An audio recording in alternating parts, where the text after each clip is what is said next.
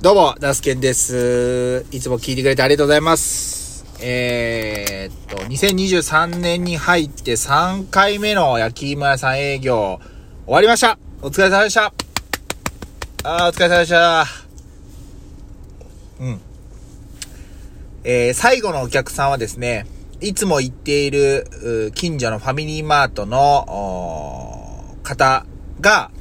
夕方ね、6時まで、ちょっとお仕事ということで、注文いただけたら、営業終わりに持ってきますよ、ということで、持っていきました。はい。そのついでに、コーヒーを買って、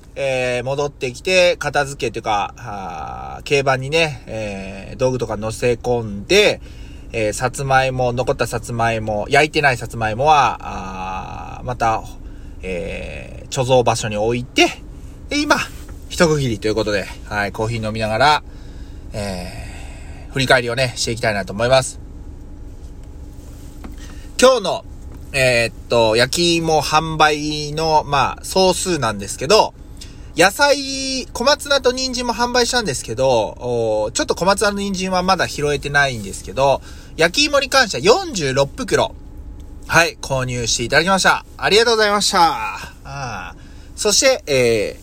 来ていただいたお客さんの数は25名ということです。うち、3名は身内でした。はい。僕の父と、奥さんの方のお母さんと、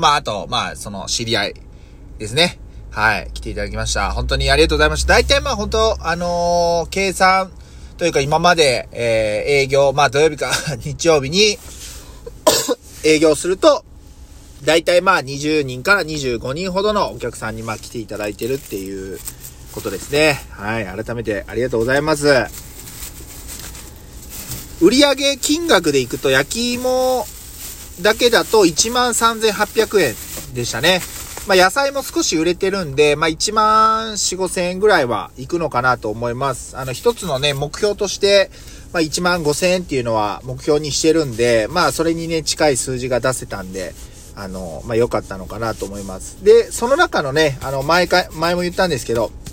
ガス代がだいたい1日営業したら1,500 円ぐらいなんで、そこからね、他の経費とかもろもろ差し引いてっていう感じです。はい、それ以上の計算はもう聞いてるあなたにお任せします。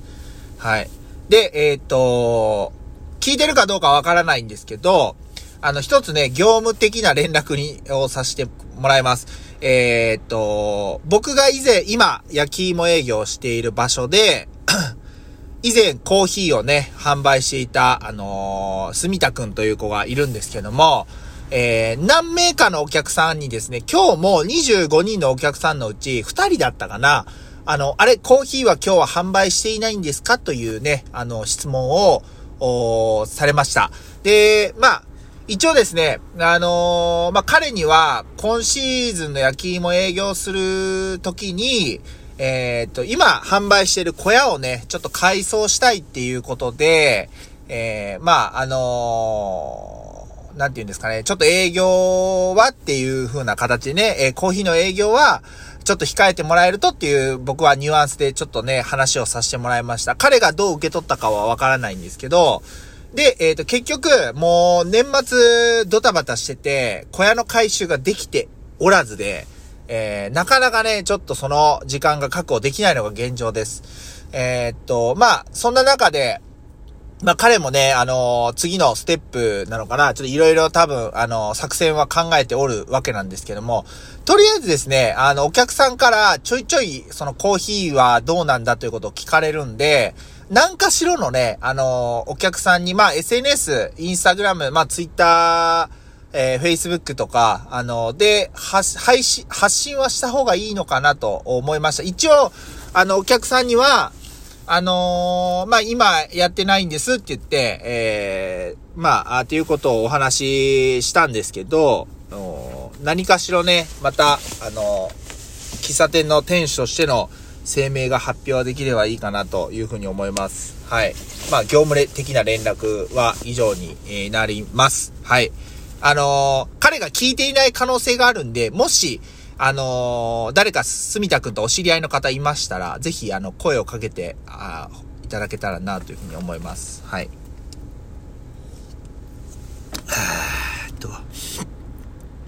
改めて、今日来ていただいたお客さんは、インスタグラムを見て、ずっとね、もう本当に毎回営業したら必ず来てくださる、お客さんも、いてですね、本当に、あれちょっと待ってくださいね。焼き芋食おうと思ったけど、でっかすぎますよ。ちょっとやめとこう。インスタグラムを見てくださるお客さんが何人か来てくださいました。で、毎回ね、営業するたびに、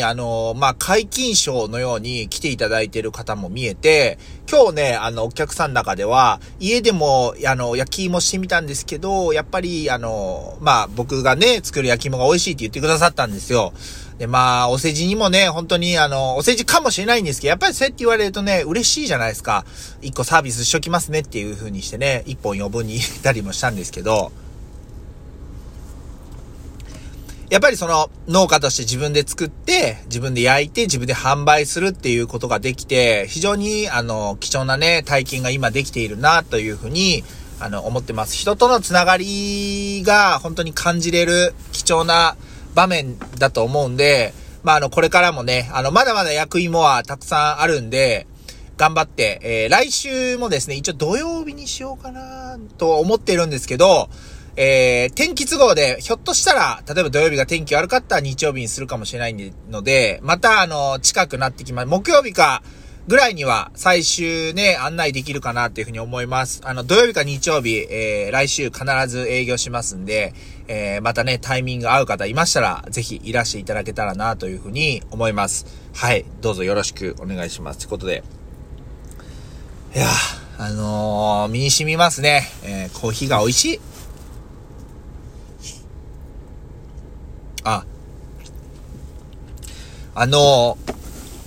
今日僕の奥さんの方のお母さんが、保険屋さんで働いてるんですよ。で、僕一応その農業をなりわいとしていて、今ビニールハウスとか施設が建ててあるわけなんですけども、保険にね、入っています。いわゆるその建物の保険ですね。ビニールハウスが、例えば台風の被害でビニールがめくれてしまったとか、雪でハウス自体が潰れてしまったとかっていうケースに対して保証が出るわけなんですけど、いわゆる農業をやっていると一般的なのが農業共済って言って、いわゆる農協さんが扱っている、保険になるんですけど、それに最初入ろうかなというふうに思ったんですけど、あまりいい噂をというか、あまりそういうね、噂を聞かなかったんで、いい噂をね、正直に言うと聞かなかったんで、いわゆる民間の保険会社さんで建物保険みたいな、店舗保険だったかな、その当時、入りたくって、で、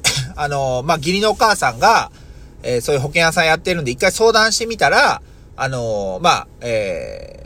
紹介してもらった保険があって、そしたらですね、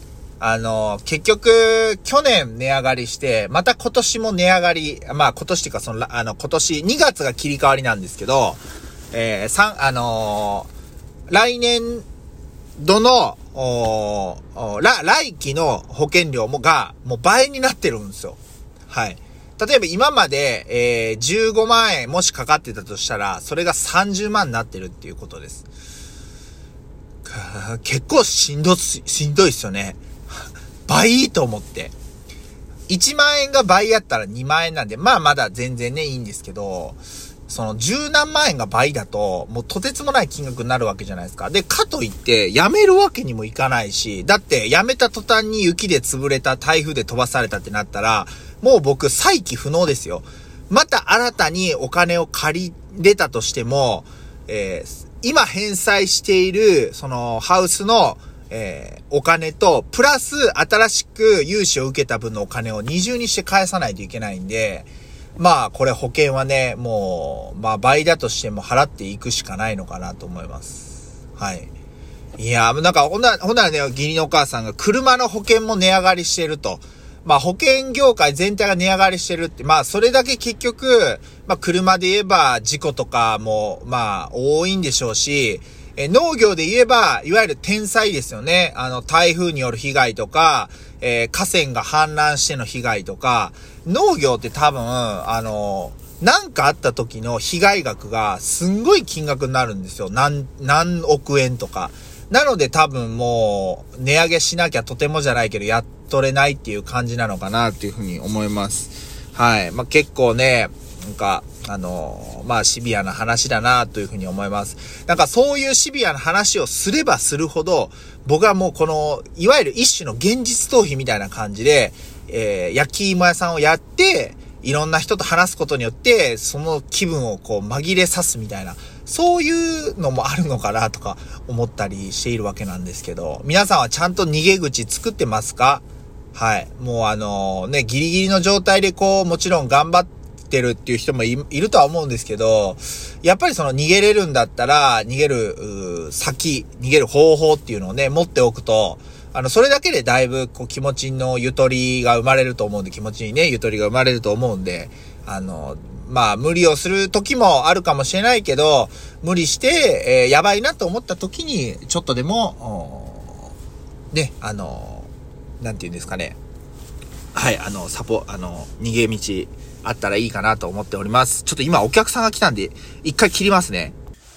あ、すいません。ちょっと今お客さんが来ていただいて、まだ、ね、販売できる芋があったんで、販売しました。聞いたら、隣に配ってあげようと思って、ということでね。いや、お隣さんにもそうやってお裾分けする環境、いいですね。はい。終わり良ければ全て良しということで、今日はこの辺りで終わりたいと思います。皆さん今日も一日お疲れ様でした。明日も朝、頑張って配信したいな、というふうに思っております。はい。明日は、雪が溶けてきたんで、頑張って人参掘りたいと思います。それではまたお会いしましょう。以上、ナスケンがお届けしました。ありがとうございました。